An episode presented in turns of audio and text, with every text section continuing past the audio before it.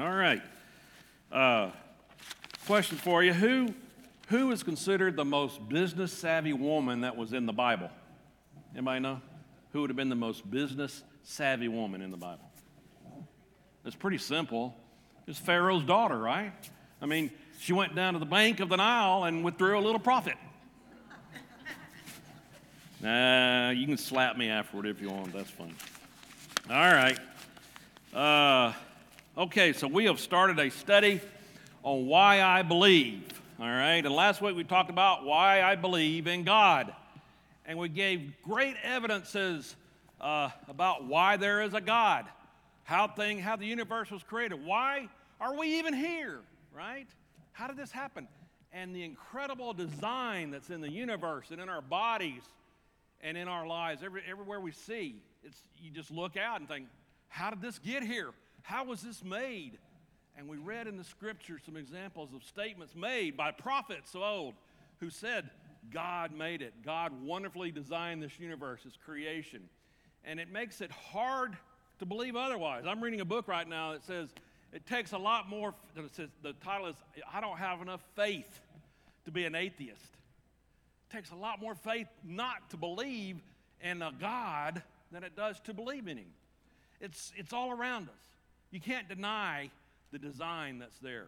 And the philosophical arguments about how there's beauty in the universe and creation, the aesthetic uh, argument that we can, uh, we can see it, we can understand it, we can see the beauty, the artfulness of it in the design that God created. And so we, we have these examples of, of evidence, even though the world will tell you it's not there. The world will say, I, I've, I've never seen God. You know, it's all uh, by chance, evolution, it just happened out of the blue but I say otherwise. And today, we're going to look at another thing I believe in, and that's the Bible. And we're going to look at some things about how the Bible was written, how the Bible stands over the years, and how it's uh, the Word of God. And I certainly believe that, and I hope you do too. There's been a lot of quotes about the Bible. Some of these in your outline. I'll just read a couple. The Bible's endorsed by the ages. Our civilization is built upon its words. No other book is there such a collection of inspired wisdom, reality, and hope. That's Dwight Eisenhower. The New Testament is the very best book that ever was or ever will be known in the world. Charles Dickens wrote a lot of books. Interesting how the Bible is so well known, and a lot of people despise it, right? But it has shaped the way we live over the centuries. It has shaped governments, it has shaped philosophies, it has shaped the world. We have nations today that war against each other, right? For their ideologies, for their religion. But the Bible tells us who the real God is, who the true God is. And, it, and there's scripture that says there's always going to be wars and rumors of wars, right? Things are going to continue to happen. There's always going to be stuff happening in this world. But He gives us hope in that Bible. The Bible gives us a hope of eternal life, of joy, of true peace. And so when things are going on around you, you know, you can have that. When, when things are bad, when health issues, money issues, family issues, that you can still have a peace and a joy that just surpasses understanding. The world doesn't get it, right? The world doesn't understand it. And so I'm not ashamed to confess my own faith in the Bible as the Word of God. I truly believe that this is the Word of God. If you'll turn over to with me to 2 Timothy, let's read a passage here I want to read from chapter 3. 2 Timothy chapter 3. And verse 16, Paul writes to Timothy, he says, All scripture is given by inspiration of God and is profitable for doctrine, for reproof, for correction, for instruction in righteousness that the man of God may be complete, thoroughly equipped for every good work. Now, there's a statement there, there's two verses, that says the Bible is inspired of God. You either believe that or you don't. If you believe it, if you believe that verse is true, then you got to believe the Bible's true, right? It's all inspired of God. There's no excuse. If you don't believe it, can't believe anything. What is there to believe, right? Without God, if there is no God, what do we got? Nothing. Just chaos. Just an you know, constant feeling of doom, right? We're here for a little while and then it's over. Well, I believe in the Bible for not just out of my faith, but I also believe there is great evidence that the Bible is from God. I, you can read some of these in your outline here. Uh, the collection of 66 books was written over 1,600 years. That's a long time, right? A span of about 40 generations, and it was written by approximately 40 authors from every walk of life. You can see them in your outline, but Moses, political leader, he was trained in Egypt. Peter, a fisherman. Amos, the prophet, a herdsman. Joshua, a military general. Daniel, a prime minister uh, of Babylon. Nehemiah, a cupbearer to a king. Luke, who was a doctor, a physician. Solomon, who was a king. Matthew, a tax collector. And Paul, a tent maker and a rabbi. Written in different places. Moses was in the wilderness. Josh, uh, Jeremiah was in a dungeon when he wrote. Paul inside prison walls. Daniel on a hillside and in a palace, saw the visions. Luke while traveling with the apostles. John in exile on the Isle of Patmos. And others in rigors of military campaigns and wars and battles. Written at different times and during different moods. David wrote in time of war, Solomon in time of peace. Some writing from the heights of joy, others from the depths of sorrow and despair. If you've ever just gone through the Psalms and studied it, you have that range, right, of great joy and that range of deep despair. David wrote both. Other writers of Psalms, you read that through those Psalms. So inspiring, so comforting. It's also written on three continents, right? Asia, Africa, Europe, and in three different languages Hebrew, Aramaic, and Greek.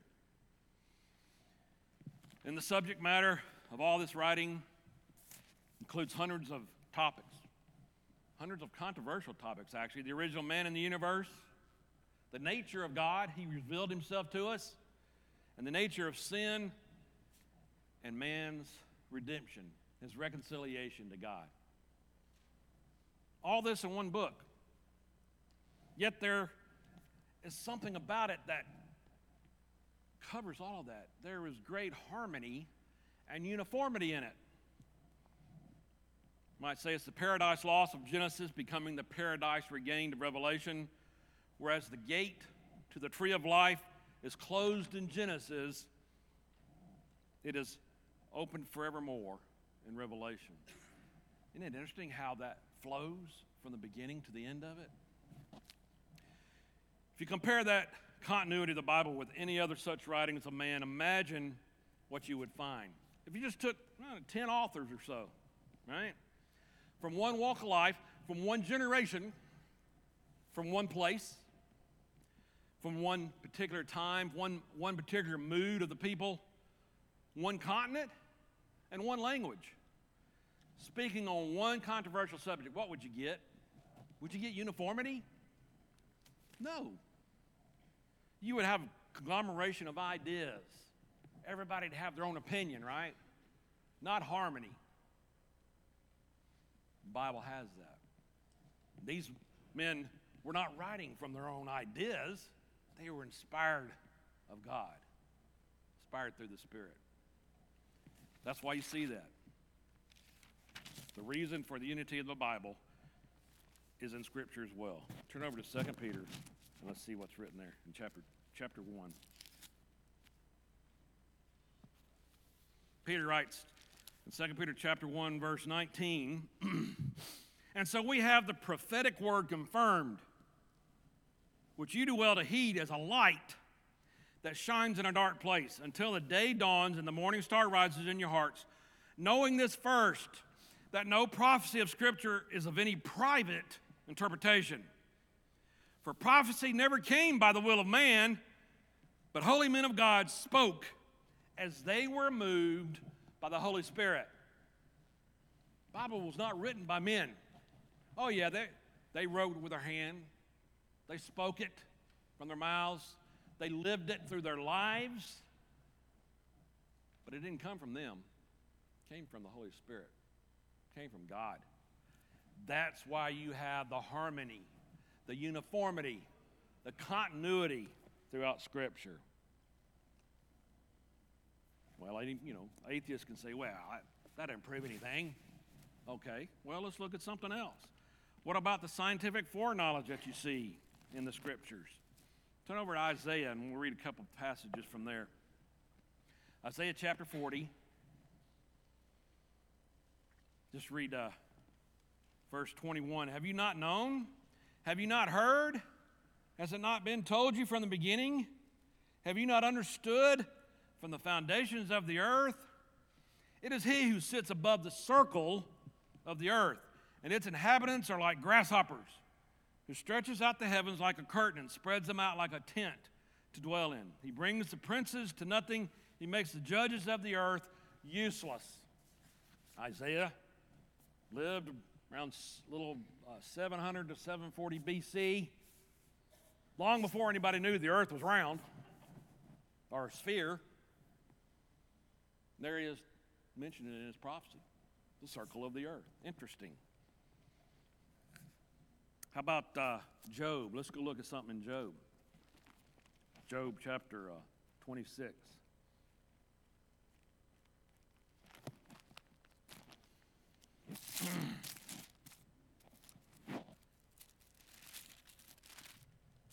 Beginning in verse 1, Job 26.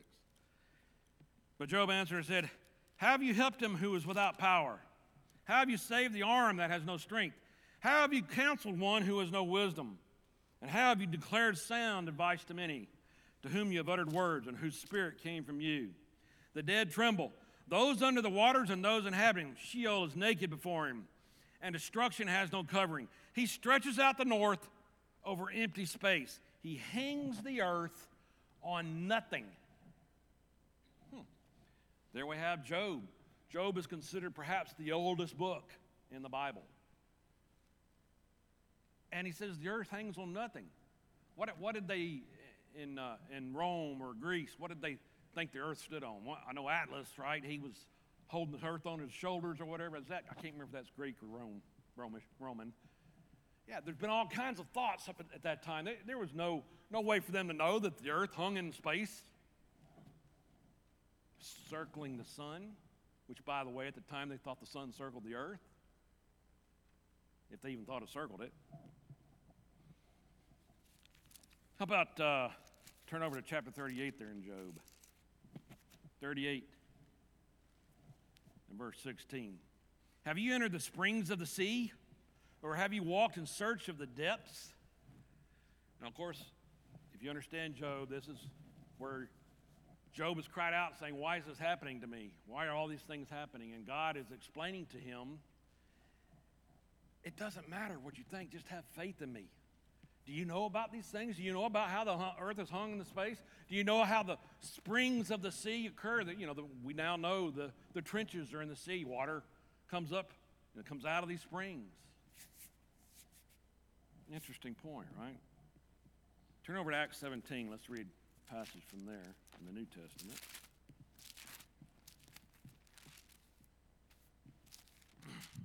Acts 17 and verse uh, 26. And he has made from one blood every nation of men to dwell on all the face of the earth and has determined their preappointed times and the boundaries of their uh, dwellings. Creation, men were created all from one blood.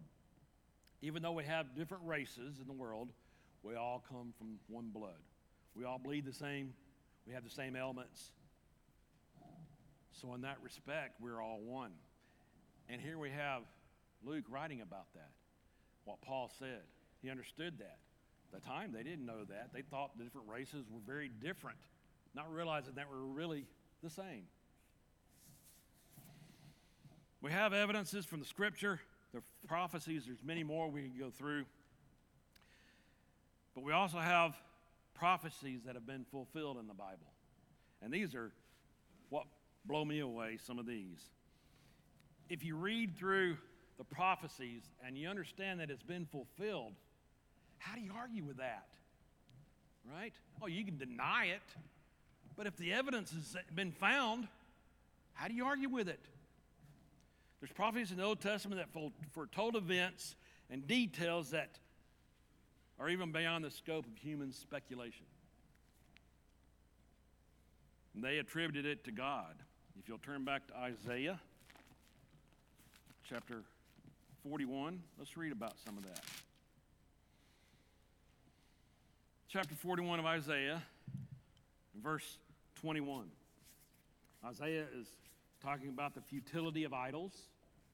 There's only one God, He used to be worshiped. Verse 21, he says, Present your case, says the Lord. Bring forth your strong reasons, says the King of Jacob. Let them bring forth and show us what will happen. Let them show the former things what they were, that we may consider them and know the latter end of them, or declare to us the things to come. Show the things that are to come hereafter, that we may know that you are God's. Yes, do good or do evil, that we may be dismayed and see it together. Indeed, you are nothing, and your work is nothing. He who chooses you is an abomination. Here we have Isaiah telling the Israelites that God is one. The idols are nothing. They do nothing. They are nothing. They produce nothing. And they'll be judged. Chapter 42 there. Verse 8 I am the Lord and that is my name and my glory, and I will not give to another, nor praise to carved images. Behold, the former things have come to pass, and new things I declare before they spring forth. I tell you of them. God declares that such evidence of his existence and superiority over man proves he is the one God. Chapter 46, verse 8. Remember this and show yourselves men. Recall to mind, O you transgressors. Remember the former things of old, for I am God and there is no other. I am God, and there is none like me. Declaring the end from the beginning, and from ancient times these things are not yet done, saving my counsel, saying, My counsel shall stand, and I will do all my pleasure. Calling a bird of prey from the east, the man who executes my counsel from a far country, indeed I have spoken it. I will also bring it to pass. I have purposed it, I will also do it. God has promised things, and they have come true. He is the one God. He has promised the Messiah. You can read about that in Isaiah, particularly chapter 53. And he has shown that there are no other gods before him. Well, what examples do we have of this, of this prophecy? Go back to Isaiah chapter 13, and let's see what he says there. Chapter 13 of Isaiah, beginning in verse 17. Behold, I will stir up the Medes against them, who will not regard silver, and as for gold, they will not delight in it. Also, their bows will dash the young men to pieces, and they will have no pity on the fruit of the womb. Their eye will not spare children. And Babylon, the glory of kingdoms, the beauty of the Chaldeans' pride, will be as when God overthrew Sodom and Gomorrah. It will never be inhabited, nor will it be settled from generation to generation nor will the Arabian pitch tents there, nor will the shepherds make their sheepfolds there. But wild beasts of the desert will lie there, and their houses will be full of owls. Ostriches will dwell there, and wild goats will caper there. The hyenas will howl in their citadels, and jackals in their pleasant palaces. Her time is near to come, and her days will not be prolonged. Isaiah was written, he lived around between 700 to 740 BC. We know about Babylon, right? Daniel wrote about it. He was there. When did that happen? The captivity started around 570, and that was the first. They had a second captivity in around 5, I think it was 40 or so, somewhere in there. And then we also read about when, when uh, Babylon fell, right? The handwriting on the wall. The Mede Persian kingdom, Darius, King Darius came in, destroyed Babylon, took everything with him. And to this day, Babylon does not exist, just as was prophesied there. Interesting, right? 200 years before it happened, it was prophesied about. Let's turn over to chapter 19 there. Verse 1. The burden against Egypt. Behold, the Lord rides on a swift cloud and will come into Egypt. The idols of Egypt will totter at his presence, and the heart of Egypt will melt in its midst. I will set Egyptians against Egyptians. Everyone will fight against his brother, and everyone against his neighbor, city against city, kingdom against kingdom. The spirit of Egypt will fall in its midst. I will destroy their counsel, and they will consult the idols and the charmers, the mediums and the sorcerers. And the Egyptians I will give into the hand of a cruel master, and a fierce king will rule over them, says the Lord, the Lord of hosts. Hmm. How did Egypt? What was the demise of Egypt? Internal, civil. They fought against each other. Egypt was a great civilization, right? We study it in our history books. You can go to Egypt now and see the what the pyramids and the Sphinx and all that stuff that was from their great kingdom. And God prophesied there in Isaiah that it was going to end and it was going to be internal destruction. And that came true. We have a couple of more. Zephaniah talked about the fall of Nineveh with its utter desolation in Zephaniah 2. Ezekiel talks about the fall of the great city of Tyre Ezekiel 26, with it becoming a place for the spreading of nets. I always love the wording from the prophets, how they describe desolation, right? There's no people there anymore, it's just owls living in their house. I, I, don't, I don't see too many owls around, but I would love to see that. Ostriches running around where the big city was. If you ever studied some of the stuff about Babylon, you know that one of the ancient wonders of the world is the Hanging Gardens, right? They don't exist anymore, but apparently they were very beautiful.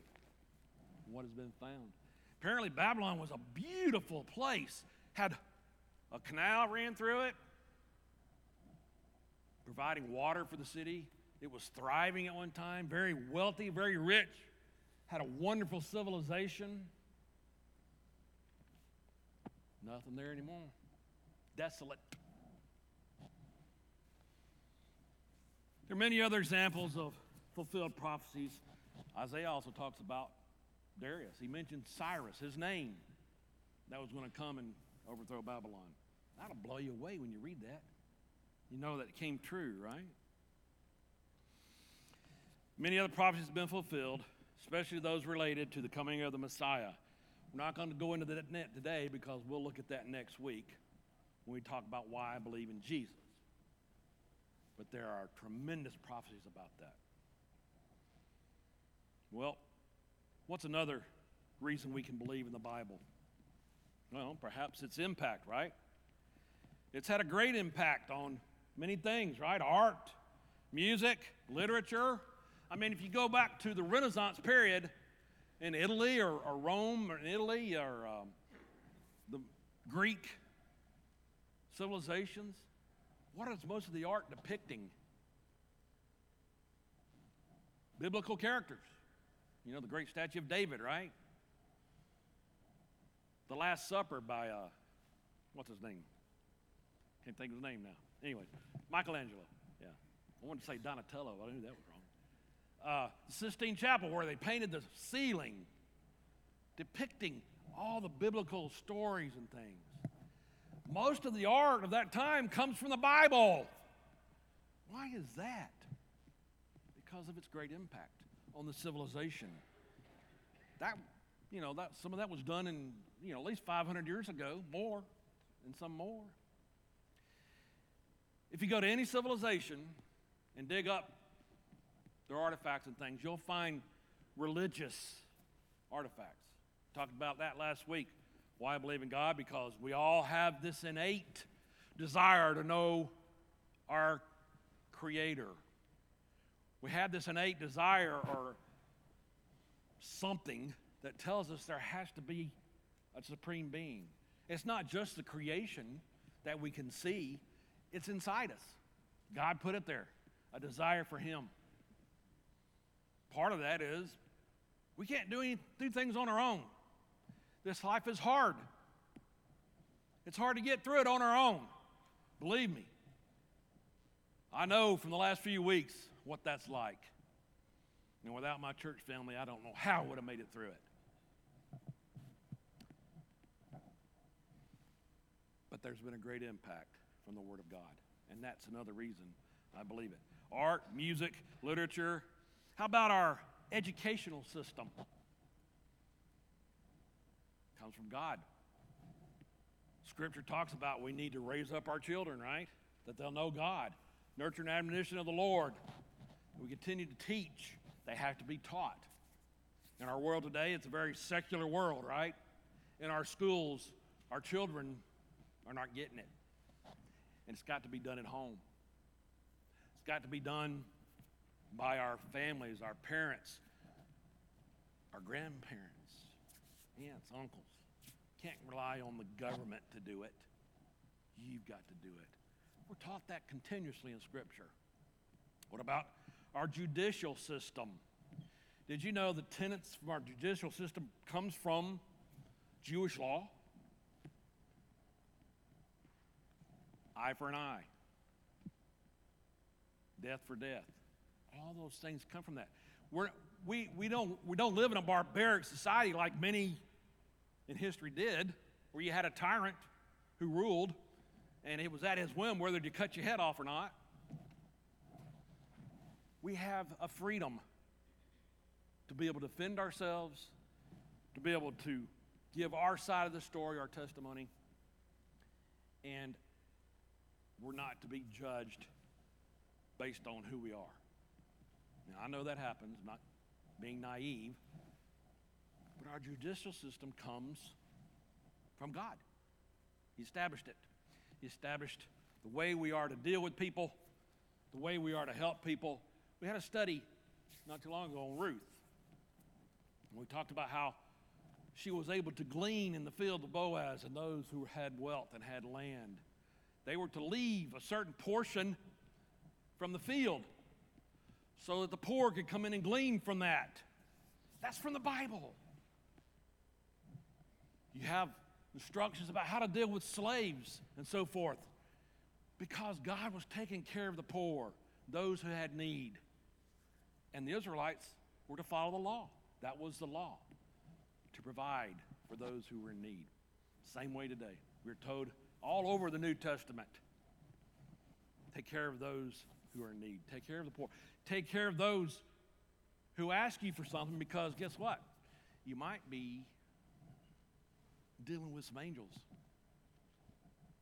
Now, I don't know if I've ever seen an angel. I believe there are angels. We've had a good study on that. But when you deny someone's need, you need to think about that, right? Am I going against what the scripture says? Yeah, I don't want to give some guy on the street money so he can just go buy some booze. Or do you? Maybe it's not your decision to your choice to decide that. Maybe you're to give without question. Maybe it's God's desire for you to be an example for others too, right? That comes from the Bible too. I know I'm, I'm stating some things that maybe that's not an evidence of the Bible, but there's also evidence from science. Here's some quotes about civilization. Franklin Roosevelt We cannot read the history of our rise and development as a nation without reckoning with the place the Bible has occupied in shaping the advances of the Republic. When America was discovered, you know what one of the reasons for that was? It was at least stated, it may not have been the main reason, probably gold and enrichment had a lot to do with it. But it was to bring Christ to the infidels. That was one of the reasons. That was one of the reasons guys got in a boat and went across the Atlantic not knowing what they were going to find to teach. Harry Truman, the fundamental basis of this nation's laws was given to Moses on the Mount. The fundamental basis of our Bill of Rights comes from the teachings we get from Exodus and St. Matthew, from Isaiah and St. Paul. Benjamin Harrison, if you take out of your statutes, your constitution, your family life, all that is taken from the sacred book, what would there be left to bind society together? The Bible's transformed millions of lives. It's motivated people to become missionaries, as I just mentioned, to get out of their comfort zone, go out into the world, not knowing where they're going to live or die. Bring the good news to those needed to hear it. Great motivator. It's made people better people, spouses, husbands better husbands, right? Wives better wives. It's made parents treat their children with love instead of ruling over them with a hard hand. The Bible transforms people. Turn over Psalm 19 and read something that's very, this is a very encouraging psalm. I love it.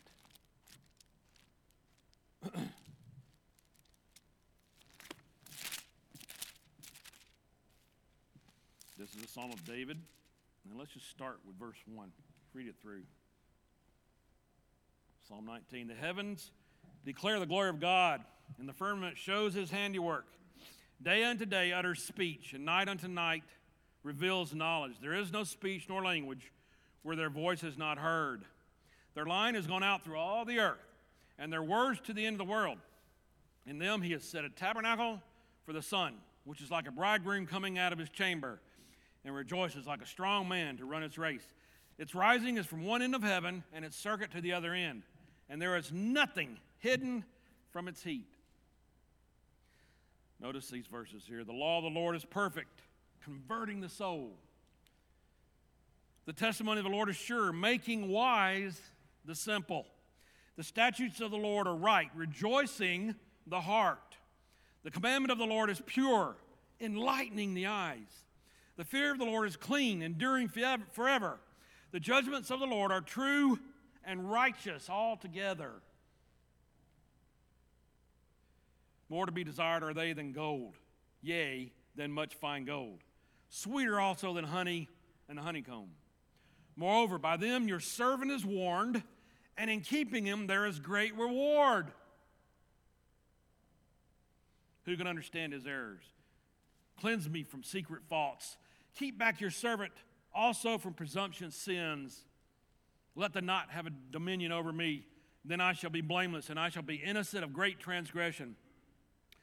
Let the words of my mouth and the meditation of my heart be acceptable in your sight, O Lord, my strength and my Redeemer. Do you agree with David on this? I hope so. His word is true, it's righteous, it counsels us, it reveals God to us so we know the truth. And there is truth, absolute truth. We're comforted by it. When you're in dire straits, is gold going to help you out? All the gold you got? Well, I guess you might pay for the doctor bill. But ain't going to keep you alive, is it? When you need correction, when you need understanding, where are you going to get it? God. When you need to understand what the future holds, where are you going to get that? God. He knows. Nobody else knows that. And through His Word, He has promised us eternal life. Where are you going to get that? The Word. The Bible is true. I believe it with all my heart. The evidence for the Bible from God is objective and subjective. The objectivity, of course, is, is the unity, is the foreknowledge of things that we know now from science and other things.